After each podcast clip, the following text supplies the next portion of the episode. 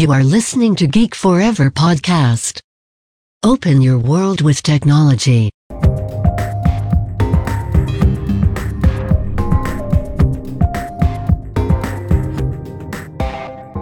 is Geek China.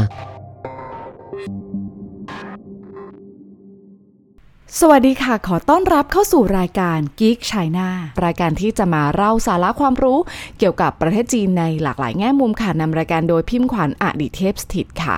กลับมาเจอกันอีกครั้งแล้วนะคะใน EP ที่39ค่ะของมหากาพย์ซีรีส์เรื่องภูมิทัศน์โลกอินเทอร์เน็ตแล้วก็ยักษ์ใหญ่ในวงการดิจิทัลของประเทศจีนนะคะก็ยังคงอยู่ในยุคที่3นะคะในช่วงปี2009ถึง2015ก็เป็นเวลาที่ยาวนานนิดนึงนะคะมีหลายเรื่องราวเกิดขึ้นนะคะแต่ว่าครั้งนี้ก็จะเป็นตอนใหม่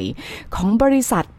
ใหม่นะคะแต่ว่าก็ไม่ได้ใหม่นักเพราะว่าเราเคยเล่าเรื่องเขาไปแล้วนะคะเป็นเรื่องราวที่ต่อเนื่องจากยุคที่2นะคะของบริษัทที่อาจจะไม่คนไทยนะคะจะไม่คุ้นหูนักนะคะแต่ว่าในประเทศจีนแล้วเนี่ยก็ถือว่าเป็นบริษัทหนึ่งที่มีความสำคัญมากๆเลยแล้วก็ไม่มีใครไม่รู้จักด้วยนะคะในประเทศจีนนั่นก็คือบริษัทฉีหูซานลิ่วหลิงเทคโนโลยีนะคะก็ซานลิ่วหลิงนะคะก็คือ360นะคะหรือว่าจะพูดได้ว่าฉีหู360นะคะถ้าเกิดในปัจจุบันนะคะทิกเกอร์ที่เขาใช้เนี่ยก็คือจะเขาลิสต์อยู่ในตลาดเซี่ยงไฮ้นะคะ601360นะคะก็ไปเช็คต่อกันได้นะคะแต่ว่าเรื่องราวที่เราจะเล่าเนี่ยก็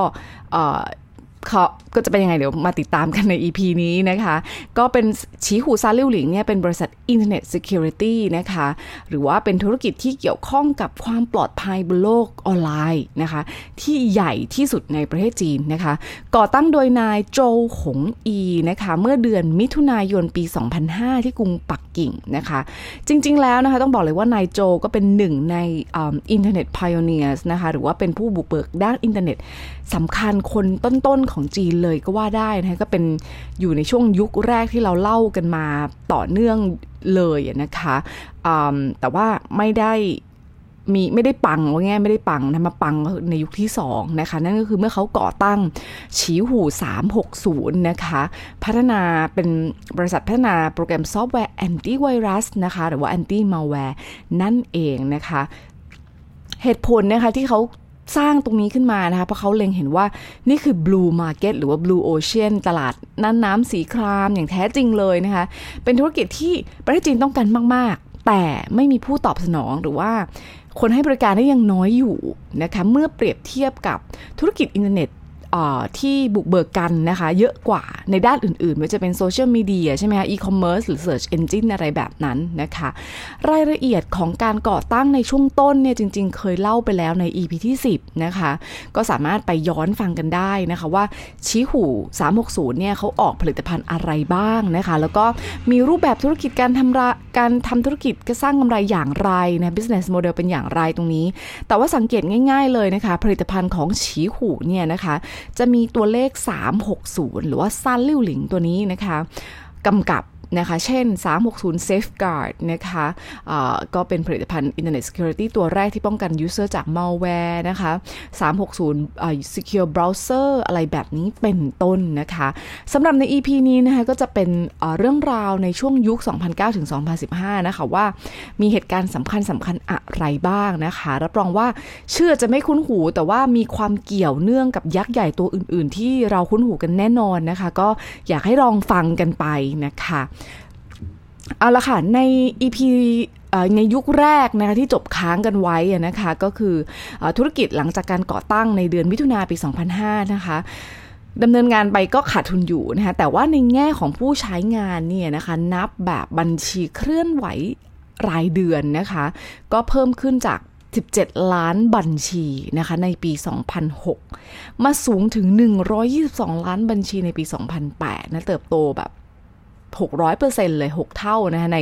เวลาไม่กี่ปีนะคะการเติบโตอย่างก้าวกระโดดในแง่ของผู้ใช้งานนี้นะคะก็บ่งชี้ถึงความสำคัญแล้วก็ความจำเป็นของผลิตภัณฑ์ดังกล่าวนะคะว่าอีกทั้งนะคะก็ต้องบอกว่าฉีหูเนี่ยเป็นเจ้าแรกๆก็เลยได้เปรียบนะคะก็คือเป็น first move advantage ที่ลุยตรงนี้ก่อนค้นพบเพนพอยต์ก่อนแล้วก็มองไปไกลถึงในเรื่องของ Internet Security ตรงนี้มีความสำคัญต่อผลประโยชน์ของประเทศชาติ เลยนะคะ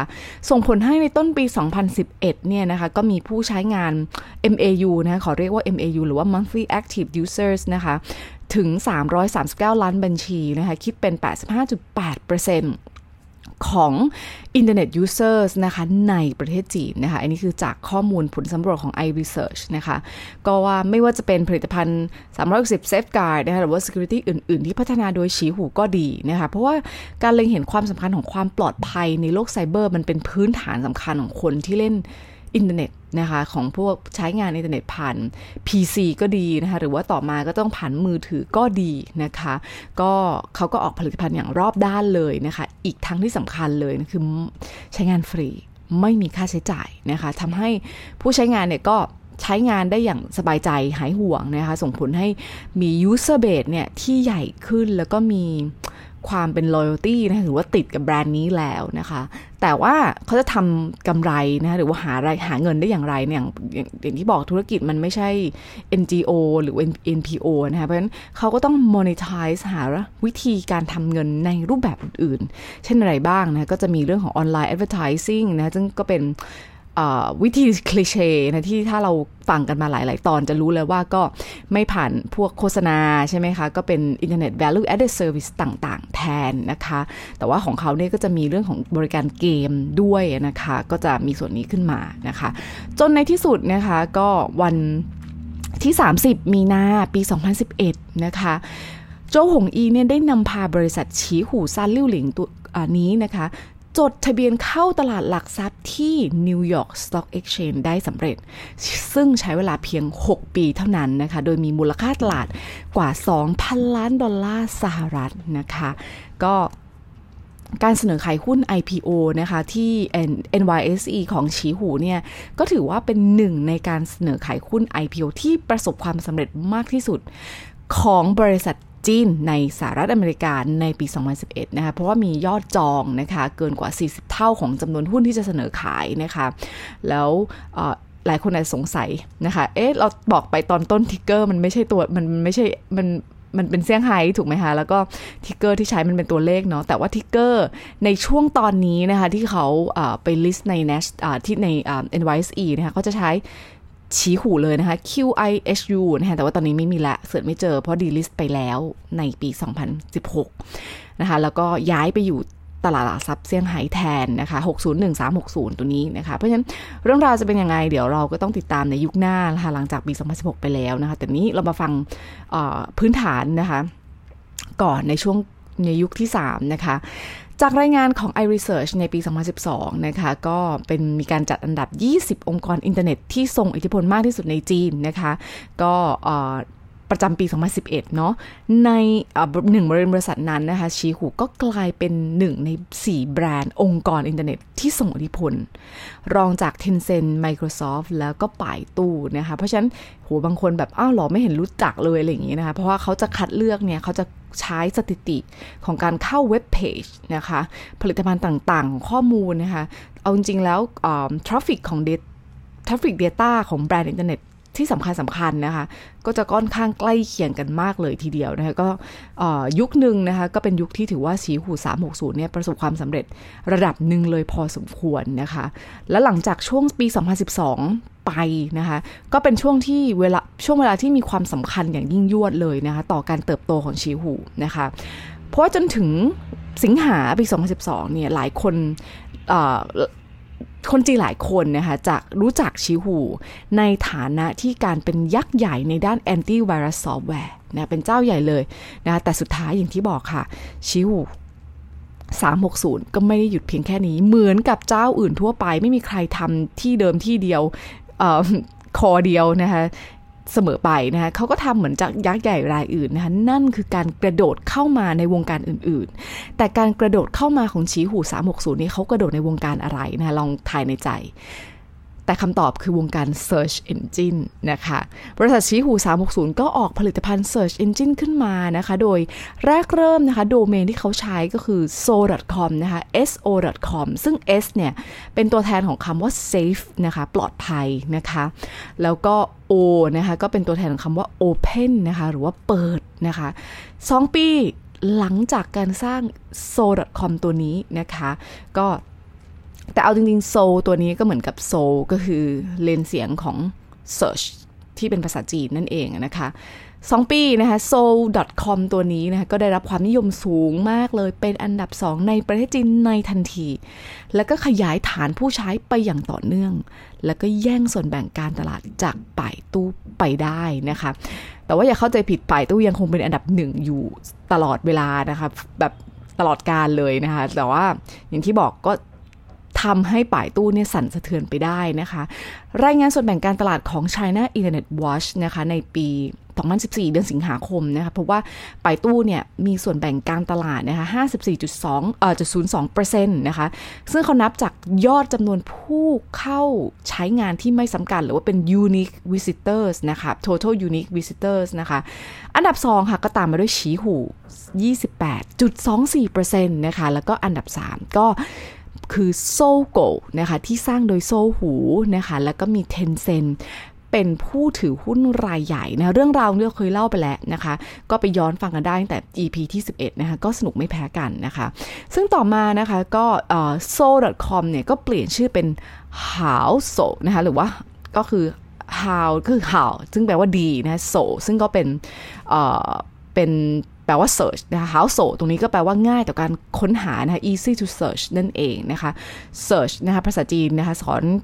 อีกคำอีกคำหนึ่งนะคะโซ่สัวนะคะโซ่สัวตัวนี้ก็แปลว่า search นะคะแต่สุดท้ายค่ะเขาก็เปลี่ยนชื่อเป็น360 search ในปีต่อมานะคะในแง่นี้นะคะในแง่ของsearch engine นะคะก็ชีหูก็ได้ตั้งตัวเป็นศัตรูกับป่ายตู้นะคะรวมไปถึง Tencentไปโดยปริยายนะคะเพราะว่าจริงๆแล้ว Tencent ก็เพิ่งสร้างได้ไม่นานนั่นเองนะคะแต่ว่าเพราะว่าไม่ใช่ Tencent เพิ่งสร้างได้ไม่นานเพราะว่าชีหูเพิ่งสร้างได้ไม่นานนะคะก็เป็นช่วงเวลาเดียวกันกับที่Tencent พยายามที่จะมาซื้อนะคะโซโกะไปนะแต่โซโกะเนี่ยต้องบอกเลยว่าเขาก่อตั้งไปตั้งแต่ปี2004นะคะแล้วนะคะก็360เนี่ยโอ้โหก็แป๊บเดียวก็ทะลุแสงหน้านำหน้าโซโกะไปแล้วนะคะช่วงต้นของการก่อตั้งนะคะในปี2005นะคะในปีช่วงต้นๆนะคะช่วงนี้ถามว่ามีผู้เล่นจากต่างชาติไหมนะคะต้องบอกเลยนะคะว่ามีนะคะเช่นปิงนะคะ Google อะไรพวกนี้นะคะแต่ว่าบอกได้เลยนะคะว่าดูจากผลรายงานนะคะในปี2014เนี่ยนะคะสองเจ้ารวมกันซึ่งเขาเป็นยักษ์ใหญ่ระดับโลกแต่ว่าพอมารวมกันในจีนเนี่ยถือ market share เพียงแค่ 1.29% เท่านั้นนะคะช่วงต้นของการก่อตั้งปี2005นะคะรวมมาถึงปี2013เนี่ยต้องบอกเลยว่าชีหูเนี่ยนะคะก็ได้ระดมทุนได้รับการระดมทุนเนี่ยนะคะจาก private fund กว่า10investors นะคะแล้วก็รวมมูลค่าของการลงทุนเนี่ยมากกว่า$25 ล้านนะคะแล้วก็ยังมีการระดมทุนเกือบ$500 ล้านผ่านการออกบอนด์นะคะหรือว่าตราสารหนี้นะคะในช่วงเดือนธันวาคมปี2013ด้วยนะคะเพราะว่าปี2013เนี่ยก็ถือว่าเป็นปีที่มีความสำคัญอย่างยิ่งยวดเลยนะคะชีหูก็ได้ออกผลิตภัณฑ์นะคะ launch สำหรับตลาดAndroid smartphone นะคะเช่น360 Mobile Security นะคะในช่วงกลางปี2013นะคะแล้วก็มีข่าวด้วยนะคะอย่างที่บอกนะเมื่อกี้หลุดไปบอกว่าเอ๊ะมีอะไรกับ Tencent ใช่ไหมเพราะว่าปลายเดือนกรกฎาคมเนี่ยนะคะปี2013เนี่ยชีหูได้มีการพูดคุยมีข่าวนะว่าจะแอคควายโซโกะของโซหูมานะคะประมาณ 1,400 ล้านดอลลาร์แต่ว่าแน่นอนดีลนี้ไม่สำเร็จนะคะเพราะคนที่ได้ไปก็คือ Tencent นั่นเองนะคะก็เมื่อคิดที่จะไปทะเลาะกับทั้ง Tencent หรือทั้งป่ายตู้ก็คงไม่ดีถูกไหมคะการหาพันธมิตรนะคะไอแลนด์นะคะในทางธุรกิจเป็นเรื่องที่สำคัญมากๆนะคะในประเทศจีนหรือว่าในหลากหลายประเทศเนี่ยเอาง่ายๆแต่ว่าเราลองฟังมาหลาย EP แล้วเราจะรู้ว่าตั้งตัวเป็นศัตรูไม่ดีนะคะแต่ว่าเพราะฉะนั้นเนี่ยเราก็ต้องแต่เรามีการทะเลาะในประเทศจีนเกิดการทะเลาะกันระหว่างบริษัทเนี่ยเยอะมากอยู่แล้วนะคะเพราะฉะนั้นเราก็ต้องจับมือกับศัตรูร่วมกัน common enemies นะคะนั่นคือชีหูไปเลือกจับมือกับใครไปเลือกจับมือกับ alibaba.com นั่นเองนะคะแล้วก็ออกผลิตภัณฑ์ที่ชื่อว่า360 etao.com นะคะ etao.com ตรงนี้นะคะก็เป็น search engine สำหรับการช้อปปิ้งออนไลน์นะคะซึ่งก็ออกผลิตภัณฑ์ที่คล้ายคลึงนะคะกับป่ายตู้เช่นเดียวกันนะคะ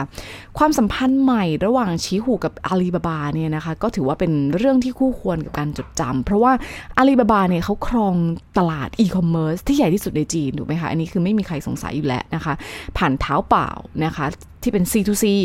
ผ่านทีมอลที่เป็น B2C นะคะแล้วก็มีมูลค่ารวมเกือบ 200,000 ล้านดอลลาร์สหรัฐนะคะในตอนนั้นแล้วก็ยังอยู่ในเส้นทางที่จะกลายเป็นบริษัทออนไลน์ค้าปลีกที่ใหญ่ที่สุดในโลกด้วยค่ะดังนั้นนะคะการเปิดตัว360 etao.com ตัวนี้นะคะก็จะเป็นแสดงให้ถึงนะคะแสดงให้เห็นถึงความพยายามอันดุเดือดเลยของชีหูนะคะที่จะทำลายการครอบงำนะคะของป่ายตู้นะคะในตลาดของการค้นหานะคะป่ายตู้เองนะคะเมื่อดูภาพรวมแล้วนะคะของการของตลาด search engine นะก็ทำส่วนแบ่งการตลาดไปได้ 67.2% นะคะชีหูเนี่ย360เนี่ยก็ทำไปได้ประมาณเกือบ 15% นะคะตามข้อมูลการวิเคราะห์ของบริษัท CNZZ นะคะชีหู360นะคะก็เปิดตัว search engine ได้ไม่นานอย่างที่บอกนะคะเมื่อสิงหาคมปี2012นะคะและในเดือนกุมภาพันธ์นะคะปี2013ก็จะตั้งใจว่าเขาจะต้องเพิ่มนะคะส่วนแบ่งการตลาดให้เป็น 20% ให้ได้นะคะโดยที่จะlaunch นะคะผลิตภัณฑ์ลงสู่ตลาดมากมายนะคะแต่จะเป็นในแง่ของ vertical search engine นะคะหรือว่าการ search engine เฉพาะด้านการค้นหาเฉพาะด้านเช่นด้านดนตรีด้านซอฟต์แวร์ด้านแพทย์ด้านการทำแผนที่อะไรแบบนี้นะคะนอกจากอาลีบาบาแล้วนะคะอย่างที่บอกว่าไปตู้ชีหูนะคะได้แสวงหาพันธมิตรอื่นๆนะคะซึ่งเป็นบริษัทอินเทอร์เน็ตที่มีความสำคัญของประเทศจีนด้วยนะคะหนึ่งในพันธมิตรนั้นนะคะคือซินน่านะคะหรือว่าซินล่างที่มีผลิตภัณฑ์ซินล่างเว่ยป่วนนั่นเองนะคะก็เป็นแพลตฟอร์มไมโครบล็อกที่ใหญ่ที่สุดแล้วก็ทรงอิทธิพลที่สุดของประเทศจีนตั้งแต่นั้นเป็นต้นมาด้วยนะคะอย่างที่บอกว่าเรื่องราวที่เราเคยเล่าไปใน EP ต้นๆเนี่ยมันเกี่ยวเนื่องกันหมดเลยนะคะมันเชื่อมโยงกันเป็นเรื่องเดียวกันได้นะคะก็ทั้งสองบริษัทก็ลงนามในแง่ของการทำเบราว์เซอร์เกมนะคะเชิงกลยุทธ์ในช่วงต้นปี2013ด้วยนะคะป่ายตู้ก็ไม่ได้นิ่งนอนอยู่เฉยๆนะคะเขาก็แย่งนะคะธุรกิจของชีหูมานะคะไม่ใช่แย่งก็คือพยายามที่จะเปิดตัวนะคะซอฟต์แวร์รักษาความปลอดภัยนะคะที่ออกแบบมาเพื่อแข่งขันโดยตรงเลยนะคะกับชีหู360นะคะก็แล้วก็มีกระแสนะคะในช่วงนั้นด้วยว่าเขาพยายามที่จะเพิ่มส่วนแบ่งการตลาดของธุรกิจ Search Engine นะคะโดยการซื้อ Sogouนะคะโซโกะของโซหูซึ่งโซโกะเนี่ยเนื้อหอมมากๆเลยนะคะชีหูก็อยากจะซื้อป่ายตู้อยากจะซื้อแต่สุดท้ายคนที่ชนะไปคือ Tencent นะคะก็ได้ซื้อโซโกะไปนะคะเรื่องราวนี้เราเคยเล่าไปแล้วนะคะลองย้อนฟังกันได้นะคะนอกจากนี้นะคะป่ายตู้ก็ยังมีคดีนะคะที่ทะเลาะกับชีหูด้วยแต่ว่าเดี๋ยวเราเอาเรื่องนี้มาเล่าทีเดียวในตอนท้ายเพราะว่าเป็นเคสคลาสสิกของประเทศจีนเลยก็ว่าได้นะคะการทะเลาะกันระหว่างค่ายยักษ์ใหญ่นะคะปี2014นะคะก็เป็นปีที่มีผู้ใช้งานนะคะรวมกันในหลากหลายผลิตภัณฑ์ของชีหูเนี่ยมากกว่า400ล้านยูเซอร์เลยนะคะก็ผลิตภัณฑ์ที่เขาออกมาสู่ตลาดนะคะมีเยอะมากไม่ว่าจะเป็นเบราว์เซอร์search engine ใช่ไหมคะเว็บแอปพลิเคชันต่างๆนะคะทั้งผ่าน PC ผ่าน mobile นะคะแล้วก็แน่นอนว่าเป็นเรื่องผลิตภัณฑ์หลักของเขาซึ่งเป็นเรื่องของความปลอดภัย anti software anti malware แบบอะไรแบบนี้นะคะไตรมาสที่1ปี2014นะคะก็ทาง Analyze International ก็รายงานนะคะว่า360เนี่ยถูกจัดอันดับว่ามีส่วนแบ่งการตลาดของ Mobile Store Application Mobile Security Application ที่สูงที่สุดในจีนนะคะเมื่อคิดจาก Active Usage Coverage นะคะคิดเป็น 61.5% เลยนะคะรองลงมาคือ Tencent 27% และตามมาด้วยป่ายตู้ 18% นะคะเบื้องหลังความนิยมนี้นะคะก็เพราะว่ามีการ layout ในเรื่อง360 Mobile Security ที่มีมาก่อนนะคะแล้วก็ทำให้ส่งผลในเรื่องของฐานผู้ใช้ใช่ไหมคะแล้วก็ความมีอิทธิพลของแบรนด์นะคะ stickiness ที่ค่อนข้างสูงกว่านะคะทำให้เขาเนี่ยได้รับ penetration rate ไปค่อนข้างสูงเลยนะคะมากกว่า 60% นะคะก็ จะสังเกตว่าการให้บริการฟรีนะคะก็ทำให้มีอานิสงส์ในเรื่องของการทำให้แอปพลิเคชันอื่นๆนะคะของ360เนี่ยเติบโตขึ้นอย่างรวดเร็วตามไปด้วยนะคะ Tencent ถามว่าเข้าสู่ตลาดนี้ช้ากว่าก็จริงเสียเปรียบไปไหมเสียเปรียบแต่ Tencent เองอย่างที่บอกนะคะก็มีข้อได้เปรียบมากมายเลยในเรื่องของระบบผู้ใช้นะคะที่มีผลิตภัณฑ์มารองรับอย่างหลากหลายเลยทำให้ Tencent เองก็สามารถท้าทายตลาดเรื่องของ Mobile Security Software ได้แล้วก็เติบโตอย่างรวดเร็วด้วยเช่นกันนะคะแล้วก็ท้าทายตำแหน่งที่โดดเด่นของทางชีหูโดยอย่างที่บอกค่ะฐาน QQ กับ WeChat เนี่ยก็เป็นฐานที่สำคัญในการดึงดูดได้เหมือนกันนะคะส่วนป่ายตู้ Mobile Security นะคะจริงๆก็เปิดตัวอย่างเป็นทางการในไตรมาสที่4ปี2013นะคะแต่ว่าตอนนี้ได้รับอันดับประมาณ 18% ของ Market Share ก็อย่างที่บอกค่ะว่าอันนี้ส่งคือมาช้าแต่มานะแล้วก็มาได้ดีนะคะอันนี้ส่งส่วนใหญ่ก็มาจากผลของการนวัตกรรมในการวาง Product positioning นะคะแล้วก็ทำแล้วก็มีฟังก์ชันต่างๆที่ถือว่าตอบโจทย์นะคะเช่นเรื่องของการเสนอโหมดป้องกันการชาร์จนะคะแล้วก็ประหยัดพลังงานนะคะเปิดตัวฟังก์ชันที่สามารถชำระเงินผ่านมือถืออะไรต่างๆตรงนี้ได้นะคะป้องกันในรูปแบบเขาเรียกว่าเพิ่มรูปแบบในการป้องกันทรัพย์สินแบบนี้นะคะก็ทาง Analyze International นะคะก็เชื่อว่า360Tencent ป่ายตู้ก็ยังคงตลาดแบบนี้ในระยะเวลาช่วงหนึ่งต่อไปนะคะแต่ว่าช่องว่างระหว่างของ3ฝ่ายนี้จะค่อยๆลดลงในอนาคตนะคะด้วยเหตุผลว่าเรื่องของซอฟต์แวร์ความปลอดภัยบนมือถือนี้จะแตกต่างจากซอฟต์แวร์อื่นๆเนื่องจากผู้บริโภคเนี่ยมีความอดทนต่อความผิดพลาดของแบรนด์นะคะของผลิตภัณฑ์เนี่ยต่ำนะคะดังนั้นในการรับรู้ของแบรนด์เนี่ยจะเป็นที่ยอมรับได้ง่ายขึ้นนะคะถ้าคุณภาพไหนดีเขาก็จะใช้อันนั้นนะคะเพราะฉะนั้นเนี่ยก็ฟังก์ชันและคุณภาพเนี่ยก็จะเป็นตัวเลือกแรกๆของพวกเขาเลยนะคะใครทำพลาดผิดอะไรขึ้นไปปุ๊บuninstall แล้วก็ไปใช้ผลิตภัณฑ์ใหม่นั้นได้ง่ายเลยนะคะมาดู performance บ้างนะของฉีหู360นะคะอย่างที่บอกค่ะ revenue model ของเขาคือ free business model คือฟรีเลยค่ะใช้งานแบบฟรีไม่ใช่ฟรีเมียมด้วยนะคะดังนั้นเนี่ยรายได้หลักๆของเขาก็จะมาจากออนไลน์ advertising แล้วก็บริการเสริมนะคะปี2010นะคะรายได้ของเขาเนี่ยเพิ่มขึ้นเลยนะคะ 78.5% นะคะจาก$32 ล้านในปี2009มาเป็นที่$57.7 ล้านในปี2010นะคะปี2014ก็มีรายได้เพิ่มสูงขึ้นนะคะเป็น$1,300 ล้านนะคะก็เพิ่มจากปี2010ถึงแบบ23 เท่าตัวเลยนะคะสาเหตุหลักก็อย่างที่บอกก็รายได้ที่เพิ่มขึ้นมาจากเรื่องของการบริการอินเทอร์เน็ตนะคะส่วนใหญ่เลยคืออะไรก็คือโฆษณาออนไลน์นะคะแล้วก็อินเทอร์เน็ต value added service ต่างๆรวมถึงการผ่านเกมออนไลน์ด้วยนะคะจบ EP นี้นะคะก็จะขอเล่าเรื่อง case study ที่บอกเลยว่าไม่พูดไม่ได้นะคะซึ่งเป็นเหตุการณ์ที่ได้มีการถกเถียงกันมากที่สุดในประวัติศาสตร์สงครามอินเทอร์เน็ตของประเทศจีนนะคะไม่ใช่สงครามสามก๊กเลยเป็นเรียกว่าสงครามซานคิวสงครามสามคิวนะคะหรือว่าภาษาจีนคือซานคิวต้าจานนะคะยิ่งกว่าสามก๊กไม่ขนาดนั้นนะคะก็เป็นการต่อสู้ระหว่างคิวคิวและก็ฉีหูลองดูฉีหูคือตัวคิวเนาะคิวคิวของใครของ Tencent นะคะกับฉีหูเพราะฉะนั้นเขาก็เลยเรียกกันว่าสามคิวนะคะก็เป็นสงครามที่ยักษ์ใหญ่2ตัวนะคะต่อสู้กันนะคะคือยักษ์ใหญ่ของ360กับ Tencent นะคะแล้วก็จริงๆเริ่มหนักข้อขึ้นคือในยุคนี้แหละนะคะก็คือยุคที่3ของเรานะคะคือช่วงปี2010นะคะคือยูสเซอร์หลายร้อยล้านคนถูกบังคับให้เลือกข้างนะคะนี่คือเป็นคดีต่อต้านการผูกขาดนะคะหรือว่า Anti Monopoly Case ที่involve นะคะเป็นคดีแรกที่ศาลประชาชนสูงสุดนะคะหรือว่า The Supreme People's Court นะคะพิจารณานะคะนับตั้งแต่มีการประกาศใช้กฎหมายต่อต้านการผูกขาดนะคะของจีนนะคะแล้วก็ใช้เวลาถึง4 ปีด้วยกันกว่าจะยุตินะคะเริ่มต้นเลยก็คือในช่วงปี2010นะคะชี้ขู่360เนี่ยกล่าวหาค่ะว่า QQ ของ Tencent นะคะ QQ เป็นอะไรก็คือเป็นโปรแกรมinstant messaging นะคะเป็นข้อความส่งแชทตรงนี้นะคะ ว่ามีการสอดแนมแล้วก็สแกนคอมพิวเตอร์ของผู้ใช้เนี่ยเพื่อหาดูข้อมูลส่วนบุคคลนะคะ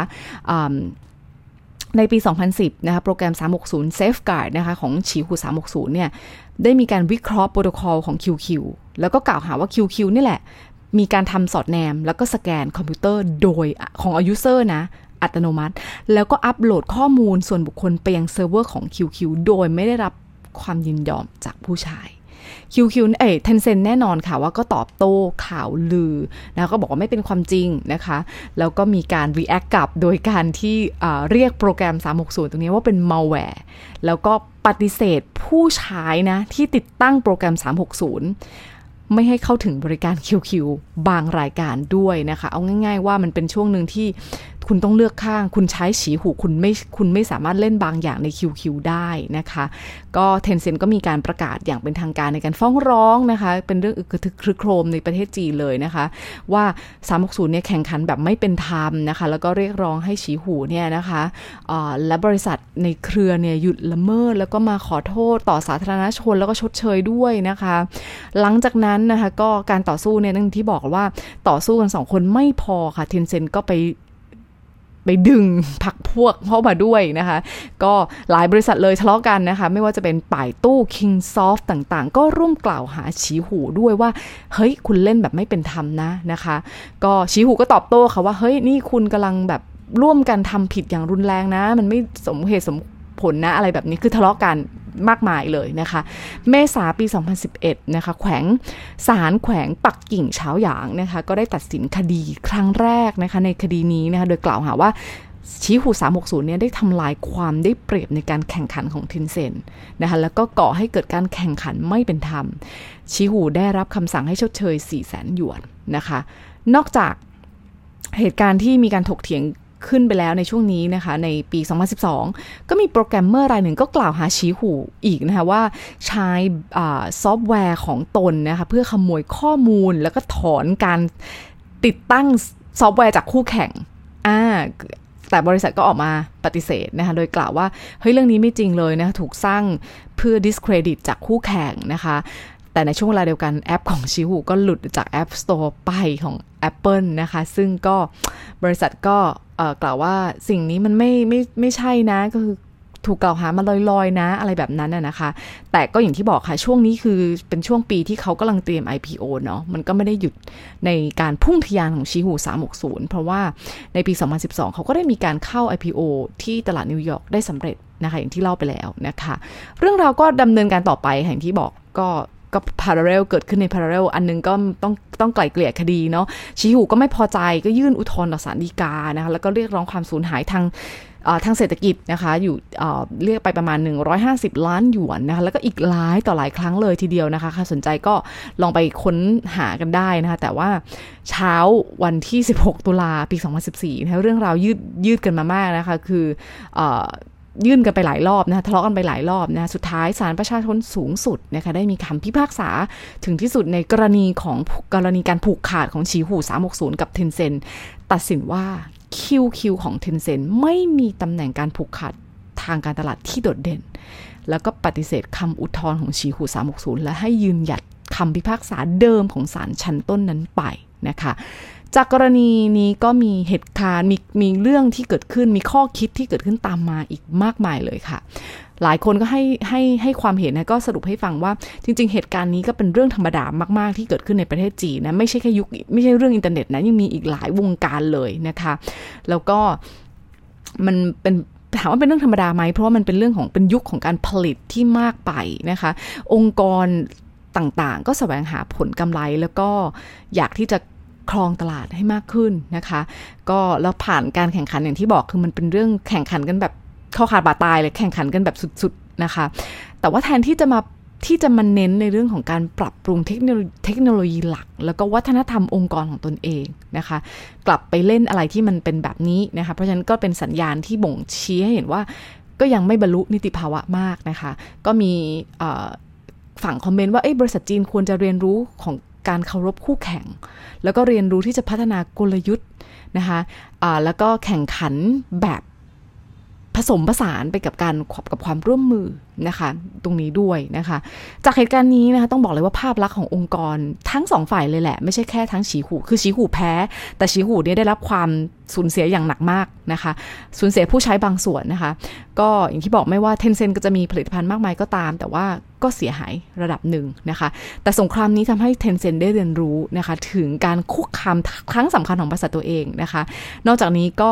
การแผ่ขยายของเรื่องในยุคนี้มันจะเป็นเรื่องสมาร์ทโฟนก็เกิดขึ้นโซเชียลมีเดียก็เกิดขึ้นด้วยนะคะทำให้ Tencent นะคะเรียนรู้จากการเป็นบริษัท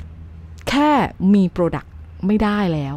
เขาจะต้องก้าวสู่ความเป็นแพลตฟอร์มค่ะนี่คือเบื้องหลังหนึ่งในเบื้องหลังนะว่าทำไมถึง Tencent ถึงได้เติบโตแล้วก็สร้างแบบนี้ขึ้นมานะคะแต่ยิ่งไปกว่านั้นเขาต้องเป็น Open Platform นั่นเอง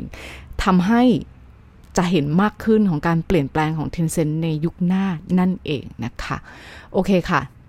ต่อมายังไม่จบนะสงครามยังไม่จบนะคะนอกจาก Tencent แล้วชี้หูยังทะเลาะกับคนอื่นอีกนะคะก็ทะเลาะกับป่ายตู้นั่นแหละนะคะก็อย่างที่บอกเรารู้กันว่าชีหูพยายามแย่งส่วนแบ่งการตลาดในเรื่อง Search Engine ของป่ายตู้ป่ายตู้ก็มีการฟ้องร้องนะคะในเรื่องของชีหูในเรื่องของการแข่งขันที่ไม่เป็นธรรมแล้วก็ขอเงินชดเชย 650,000 หยวนจากชีหูนะคะป่ายตู้อ้างยังไงนะคะป่ายตู้ก็อ้างว่านะคะในหน้าbookmark นะคะของเบราว์เซอร์นะคะหากผู้ใช้Search Engine ของป่ายตู้คลิกที่ข้อความค้นหายอดนิยมแบบป๊อปอัพน่ะที่ปรากฏในแถบค้นหานะคะพวกเขาจะถูกเปลี่ยนเส้นทางไปยังผลลัพธ์ของหน้าฉีหูแทนที่จะเป็นป่ายตู้ ก็ถือว่าเป็นกลยุทธ์ที่ไม่ค่อยดีนักเนาะในการกระตุ้นยอดคลิกบนโพโต้นะคะแล้วก็ทำให้ได้ดาวน์โหลด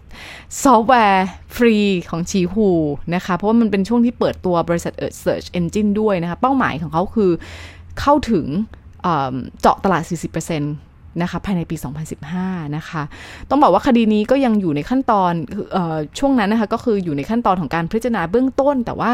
ถามว่าก็ควรคู่กับการเรียนรู้นะว่าฉีหูก็ถือว่ามีประวัติศาสตร์ที่ไม่ดีในศาลของจีนแพ้ไปให้กับหลายรอบแล้วก็แพ้กับป่ายตู้ด้วยนะคะแล้วก็เสียเงินชดเชย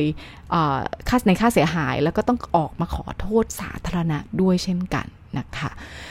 โอเคค่ะก่อนจบ EP ของฉีหูก็เช่นเคยค่ะก็จะฝากข้อคิดนะคะเป็นสำนวนภาษาจีนให้ฟังนะคะแต่ว่าอันนี้ก็ไม่ใช่สำนวนอะไรหรอกนะคะก็จะเป็นเรื่องราวเป็น key takeaway ที่เราจะได้เรียนจากเคสของฉีหูนะคะคือจิงเจิง并不是非要你死我活而是可以双赢的双方应该在技术创新服务质量上多下功夫提高自己竞争能力นะคะก็คือ competition is not a matter of life and death but it's a win-win situation both parties need to make more efforts in technological innovation and service quality to improve the competitiveness นะคะแน่นอนเลยว่าการแข่งขันมันไม่ใช่เรื่องที่แบบว่าคุณจะต้องตายฉันต้องรอดนะนะคะหรือว่าคุณต้องแพ้ฉันต้องชนะนะมันเป็นเรื่องของ win-win situation นะคะคือสองฝ่ายควรจะเคารพกันให้มากขึ้นนะคะและอีกอย่างหนึ่งควรจะใช้เวลาไปกับเรื่องนวัตกรรมทางเทคโนโลยีและก็คุณภาพของบริการเพื่อปรับปรุงความสามารถในการแข่งขันมากกว่านะคะสำหรับใน EP นี้ต้องขอจบไว้เพียงเท่านี้ก่อนค่ะฝากติดตามพิมพ์ขวัญกันได้2ช่องทางแล้วนะคะที่รายการ Geek China ในช่อง Geek Forever Podcast และทางช่องทางส่วนตัวของพิมพ์ขวัญเองที่ China Talk Podcast ค่ะ